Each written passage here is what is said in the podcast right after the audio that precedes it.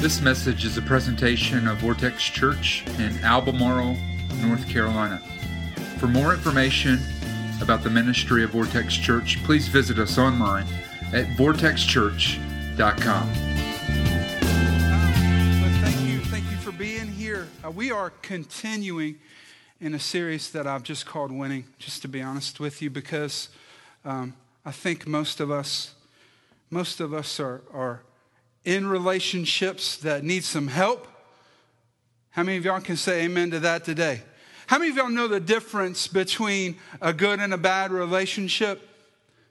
You can look back through the history of your life, and there's some, some friends that you go back and you go, man, they're amazing. These guys that are playing music up here, um, they're friends of mine from a long time ago. Uh, I was on staff at a church in Columbia, South Carolina, and this was this was these were my guys because my job every week was to lead worship, and these were my guys. They played uh, they played with us for about six or seven years. We did an album together, and I love them. And so when we decided to do this, I called them and said, "Y'all got to come at least a couple times." So we can hang out and we can do what we used to do because I miss you. And I was talking to to a couple of them yesterday, and I said, you know, towards the end of my tenure, I would constantly remember as we were in worship, I would just think, this is rare. This is what we have is rare because it's rare to have this level of musicianship without that much ego, right? And to be some good friends that love each other and care about each other and want to do something good together. And so man, I know, man, there's some good friends here. And I'm thankful for that. And sometimes we look back and we don't have some good friends. Y'all know what I'm talking about, right? I call them like a bless your heart friends, right? Because you know, you can say bless your heart and then you can say whatever you want. So I can say, I can say, Jason, you know, Jason, I mean, bless his heart. He's stupid. Boy can't hear anything. Bless his heart. Been playing drums for 30 years, can't hear a lick. Bless him. Y'all know that, right? You can say, and some of us, we got some bless their heart friends. You know what I'm talking about? Now, let me tell you, I want to tell you a story about a friend of mine's roommate in college because I'm going to tell you a place that you don't want to have a bless their heart friend. Okay? When you go to college and they deliver the name of who your roommate is, you do not want to see John, bless their heart, Smith. You don't want to see that as a roommate. Okay, and so my friend Thomas, he had this roommate named Will, and we called him Wild Will because he was crazy. He was just straight up, literally crazy. All right, he he could sleep through anything, and I mean like like the world could literally cave into itself, and Will would still be in the bed asleep. And so his parents, to solve the problem now that he was away from home, bought him a really nice alarm clock. Now, I don't know if y'all have ever seen an alarm clock that was this nice. Y'all remember that old wind up alarm clock you used to have? And it had the two bells on the top of it, and it had a little hammer go back and forth between it, knock those two bells. You know what I'm talking about? All right, now imagine that device with two fire alarm bells this big and red, like they're in a firehouse. I'm not kidding. And they went right under his bed. That was his alarm. And Will, Will had this condition where if he, if he had some alcohol, now I, I know we're not supposed to talk about this, but if, if he had some alcohol, he would sleep even worse. And so he liked to play chicken with his condition occasionally. Y'all know, y'all know some people who are like that? Right? They know, y'all, not, I'm, not, I'm not supposed to do this, but I do it anyway. I'm playing chicken with this condition. So he would do that. And now I'm not talking about like, like hard stuff, but he would take some vanilla extract and put it in a milkshake. You know what I'm talking about? A little vanilla extract. And then he would go to sleep, and it would be nine o'clock in the morning, and it would be time for Will to go to class. And my friend Thomas was really studious, and so he took all morning classes. He didn't, he didn't go to, for any of that like noon, afternoon stuff, none of that. He was in class at eight o'clock. And so this bell will start going off at nine o'clock, and Will would sleep through it. Bless his heart. I mean, just bless his heart. I mean, just dead asleep. And it's literally like a fire alarm in a firehouse. That's how crazy it was.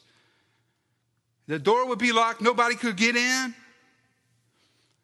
Literally, somebody went out and scaled the wall like Spider Man, got in their room, and turned that alarm off. I'm not kidding you. Okay? But some of us have some bless, bless their heart friends. And I believe that as we look into Scripture today, we're going to see in the life of David an important key that can turn a negative relationship for the positive. Because we all have those. I'm not kidding. I mean, all of us in here. We all have negative relationships. We all have stuff that's just weighing on us and people who bother us, and we just want to go, bless their heart. So if you would, just go ahead and, and turn in your Bible to 1 Samuel chapter 20. Now, I want to remind you of something I told you last week, and this is important because if we're going to talk about changing the game, I want you to remember this. It's really important. It's impossible to win, it's impossible to have winning relationships if you're playing the wrong game. It's just impossible.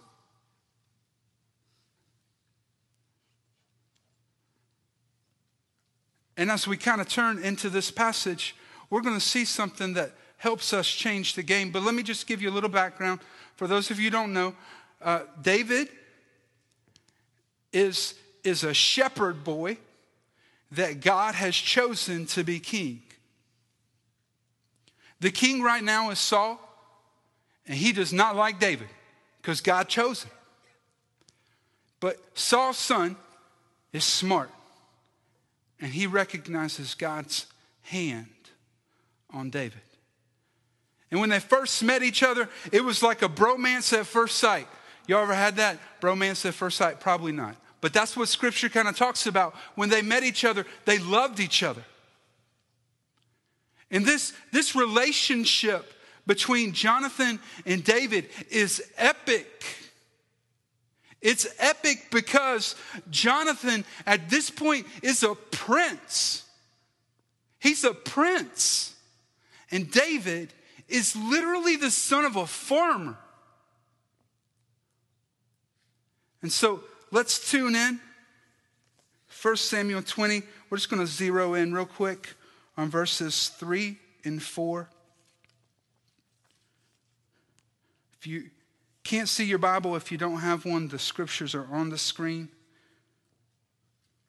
Now, Saul is hunting down David, and David is met up with Jonathan, so that's kind of where we pick up. But David took an oath and said, Your father knows very well that I have found favor in your eyes.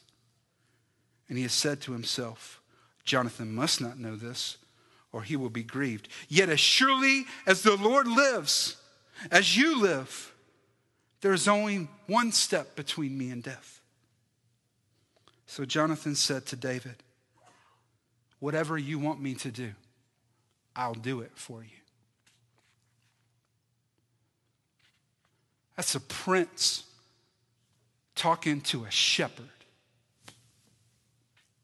Whatever you want me to do, I'll do it for you.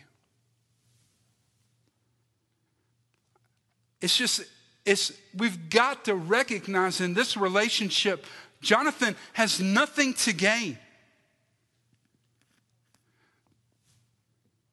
He's the prince. I'm going to be honest with you. If I was the prince, I'd have a hard time telling somebody, whatever you want me to do. I would probably say something like, whatever you want me to do, I will get somebody to do it for you. Right? That's not what, that's not what Jonathan says. Whatever, whatever you want.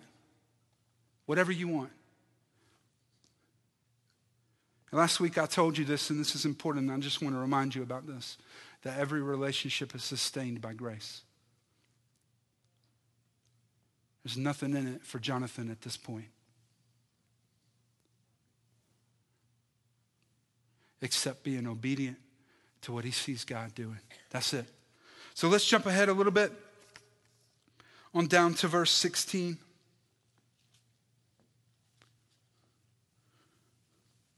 So Jonathan made a covenant with the house of David, saying, May the Lord call David's enemies to account. Who's David's enemies? His father. His father, the king, is David's enemies. And he just said, if he's your enemy, may the Lord call him into account. And Jonathan had David reaffirm his oath out of love for him because he loved him as he loved himself. Now, That's a weird moment. I'm going to be honest with you. My wife walks in every once in a while and she says this to me. She says, Kevin, do you love me? You ever feel like you're walking into a trap? You know? Like I don't know what's about to come, but I don't think it's going to be good. And in the back of my mind, I always think, what did I did I do something that made you think I don't love you? And what's interesting about the relationship that David shares with Jonathan is that three different times, at three different moments in their relationship, they reaffirm their relationship to each other.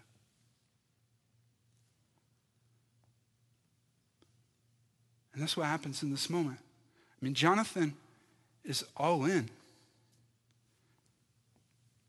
And he has David say, Hey, David, I mean, I know, I know we've made this pact before, but can we talk about it again? I mean, I mean, I'm all in this. I'm, whatever you need me to do. But what about you? Where are you? And David affirms his oath. Jonathan, I mean, Jonathan takes it all the way, as far as he could. I mean, whoever your enemies are, if it's my father, whoever your enemies are, I don't care. There's something that's happening there. And it's different than relationships we tend to navigate today. It's important because what's happening between these two men is that they're drafting a covenant. And covenant is a word that we talk about a lot in church, and sometimes right before we get married, right? Because that's the word we use when we get married. And most of us don't know a whole lot about what it means. I mean, the truth is, is that we really don't even know what the word promise means. Because for most of us, I'm just even going to throw myself in the middle of that. When we say I promise, it means I promise right now. Like that's how I feel right now. But I'm not, I'm not going to say that I promise in 15 minutes or in 15 years. But these men created a covenant between themselves. And folks, that's what changes the game. That's what changes the game for us. Here's the, here's the truth that I want you to walk in. This is in your notes. It's that positive relationships always have a covenant commitment. And I just want to take a moment and talk about what that means. Because there's games that we play that you can't win. Let me just share one of you. One of them, I'm going to be honest with you, when we first got married, this is one of those that I thought worked. I thought it worked. It doesn't.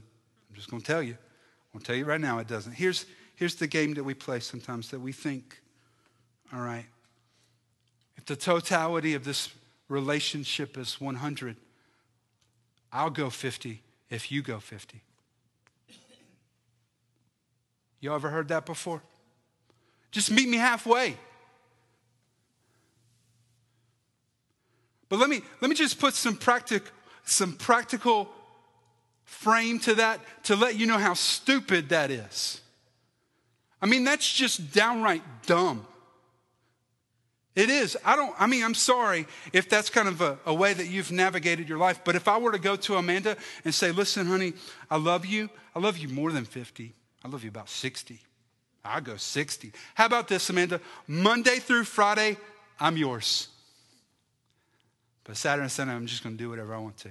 Monday through Friday, though, all yours. Monday, you got me five days a week. That's pretty good, right? That's a pretty good percentage. Does that work? Does that work in anybody's mind? No, it doesn't. You see, the difference between that and a covenant is a covenant is an all in buy in. It's exactly what you see in the heart of Jonathan. Whatever you want, I don't care. Whatever I have to do to sustain my relationship with you, I'm all in.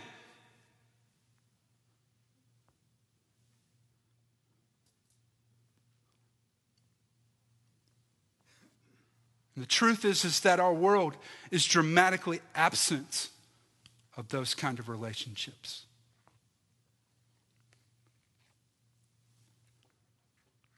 The second thing that you see in this passage, and this is this is one of those things that I was, as I was studying, it just kind of caught me and it gripped me. I'm going to be honest with you. I think it's just something that God wants us to be reminded of, and it's this that positive relationships thrive on affirmation.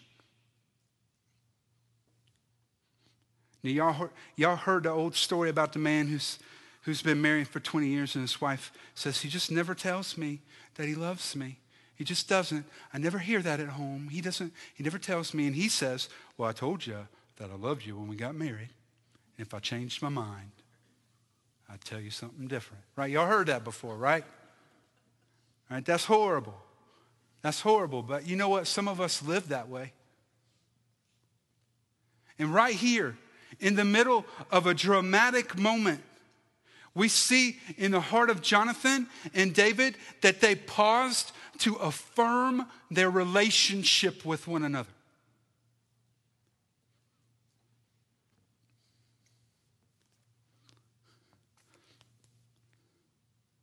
Now, I don't know if you've lived this way with people. But y'all ever been at work and there's that one person everyone always just wants to be around that person? You know what I'm talking about? There's that one person at school, everybody loves them. I don't know what the secret is, you know, but everybody tends to like that person.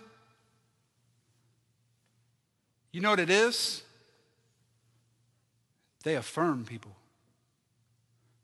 And people who you get around and, and they, they encourage you. And you leave them and you go, man, you know, I just feel a little bit better about myself right now than I did when I went and talked to them. Somehow there's a, there's a power in affirming and honoring someone. I mean, in what kind of world do we live in where we feel like we're in competition with the people that we love? I mean, what, what's that? What's up with the, I can't tell you that you did a good job because, you know, I'm trying to beat you? That doesn't make any sense to anybody, does it? We see in the heart of Jonathan and David. And, and the thing that strikes me is it didn't just happen once, man. We're talking about seriously.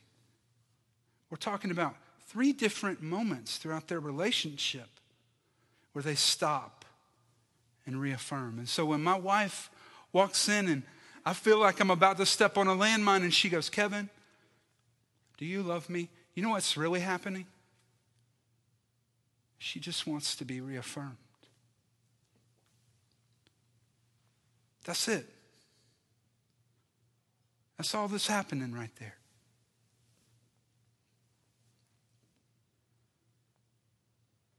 And covenants Covenants constantly are being reaffirmed. You see, the reason that a covenant is 100% 100% is because there's going to be a time that the person that you make a covenant with will not be able to go 100%. There's going to be a time that they might only be able to go 10%. And somebody in those moments has got to be able to carry It's a little bit like me and you and Jesus.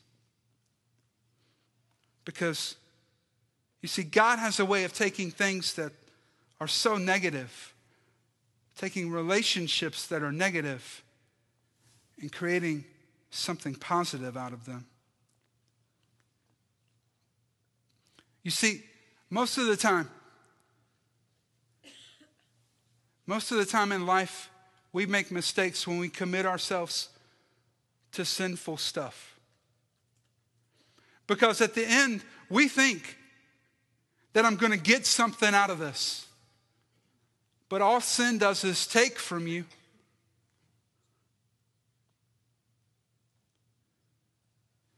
But you see, Jesus, Jesus is a totally different ballgame. Look at this. I, I want you to see this scripture, Luke 22. Verse 20, it says, This cup, this happens right in the middle. Jesus says this right in the middle of having the Last Supper. So they're having communion, and he says, This cup that is poured out for you is the new covenant in my blood. it's a new covenant. So the relationship that we share with Jesus is a covenant. And that means something, folks. That means that at some point, God looked at you and said, You're worth going all in for. Look at this scripture. This is one of those scriptures that doesn't make sense, but we try to make it make sense, but it doesn't. It's so profound and powerful. Look at this out of the book of Romans, chapter 5, that God demonstrates his own love for us in this that while we were still sinners, Christ died for us.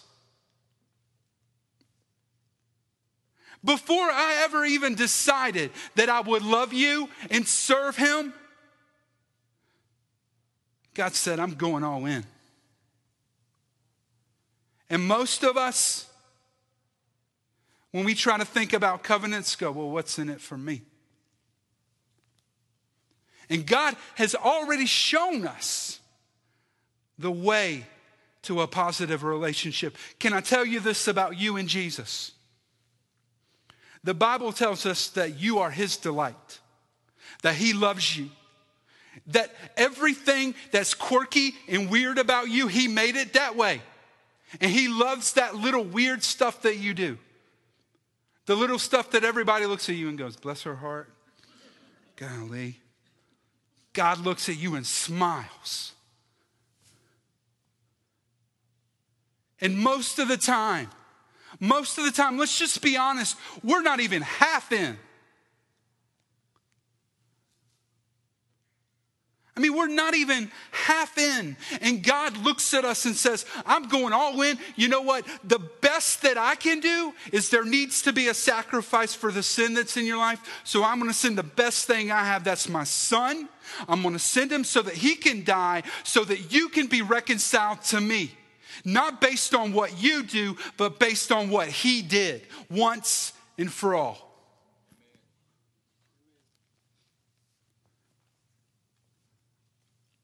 and He delights in you. He loves you. And if you want to know what will free you and let you have positive, life enduring relationships, is that you live in covenant with people. It's that it's that we stop being the people who go, you know, this is, I'm just going to kind of go at the percentage to which you're into this thing. Right? I know you're only about like 25% in, so I'm just going to be about right there. It's that we love people like Christ has loved us.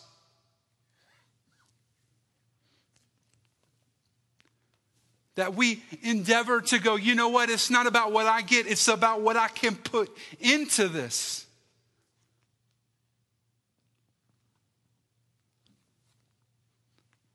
And that's when, that's when the negative, broken relationship shifts and becomes something beautiful and positive in your life. I just want to ask you a few questions as we get ready to shut her down. I want you to really honestly think about these because they're important. They're important questions for you personally. The first question is this Are there negative relationships in your life right now that you need to allow God to turn to the positive? I'm going to be honest with you, there's some people that you can't live in covenant with. There's some friends that just show up when they need something.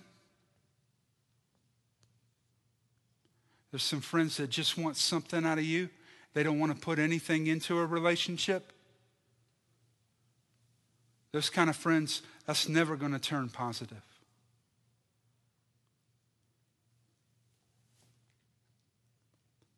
But I'm talking about like hardcore committed friendships? Are there some, are there some people that love you, that care about you today? That you've just kind of said, you know, yeah, that's okay. You've kind of let them live maybe on the on the outside. Maybe, maybe there's some people that you need to make a covenant with. Maybe there's some covenants in your life right now some relationships that, that are there that, man, you know, it just feels, it feels like it's been a while. So it leads, leads to the second question, because this is really important. Are there people in your life that you need to affirm? I mean, as I was preparing for this message, this is one of those places that I was praying through this. I just really kind of felt the Lord speaking to us about this. And I want to ask you some specific questions. Husbands in the room right now, how long's it been since you took your wife aside and said, I love you, and I love you because of this? I see you every day doing this and this and this, and I'm so thankful that you do that. How long's it been? Because if it's been too long, you need to fix that. And wives,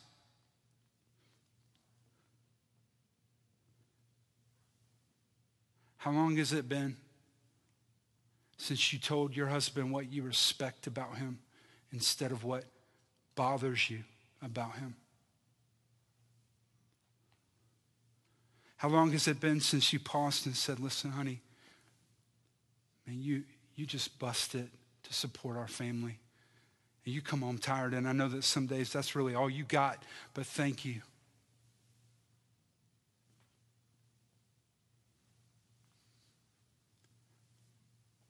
Let me just ask you a question as children and as parents. How long's it been since sat your children down and said, Listen,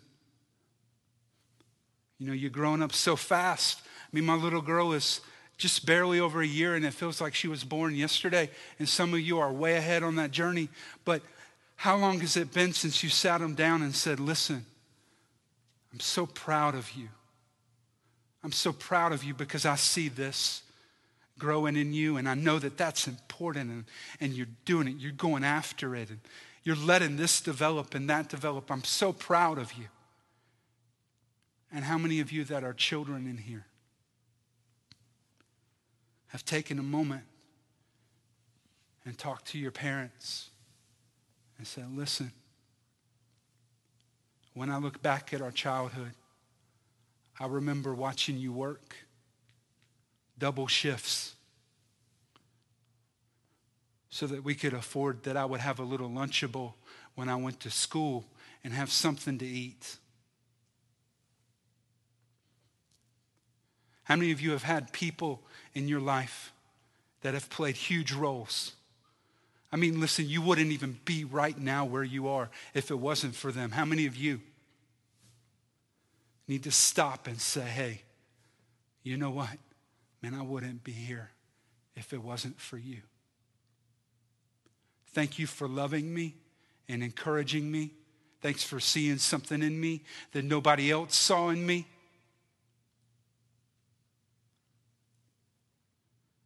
Because you know what? There's something that happens in that relationship when we let affirmation live in it.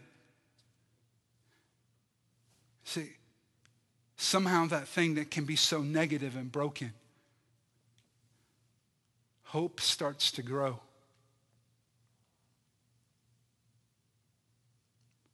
Because for all of us in this room, there was a time that we weren't fully committed to Jesus. And he wrote us a letter. And it's a profound letter that tells us exactly how much he loves us.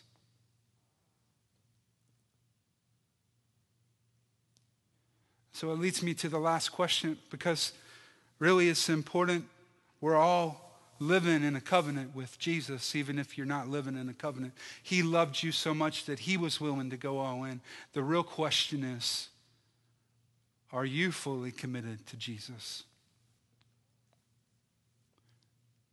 That's what the real question is. Or are you like those people who just want something? God, I'll come to you when, when stuff's messed up. And I'll pray hard. I'll pray hard when I need a new job. I'll pray hard when my kids are sick, but it's all right right now. So I feel like cruising a little bit right now. Are you fully committed to Jesus? Let's pray. Father God, we would just want to take a moment and pause and reflect on these questions that we've asked. God, they're important questions. And I don't want us this morning to walk by them and not think about them. God, I, I, I know that when I look out at this room right now, that I feel such a profound love for these people. I can't imagine the love that you feel for them. And so, God, I just want to thank you that that you care about us enough that when we were when we were still spitting on you and hateful and running away from you that you showed us that you loved us by dying for us.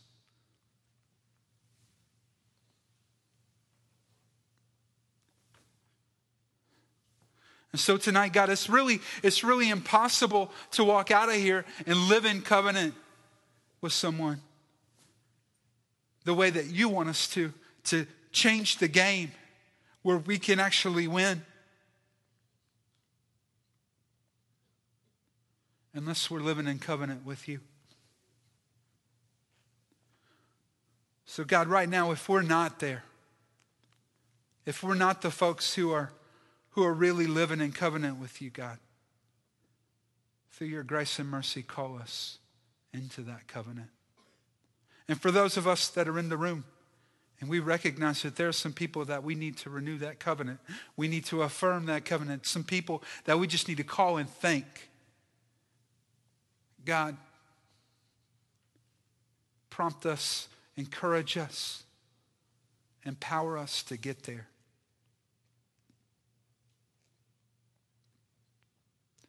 So, right now, with nobody looking around, I just want to ask you a question.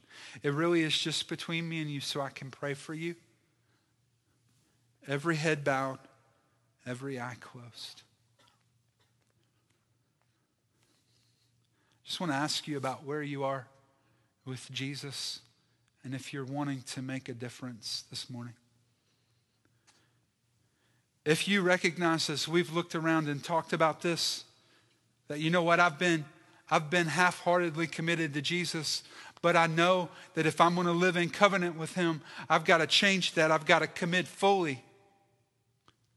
If you know that that's you today, just between me and you, I'm not going to ask you to do anything other than this. Just raise your hand right now if that's you today. That's awesome. That's awesome.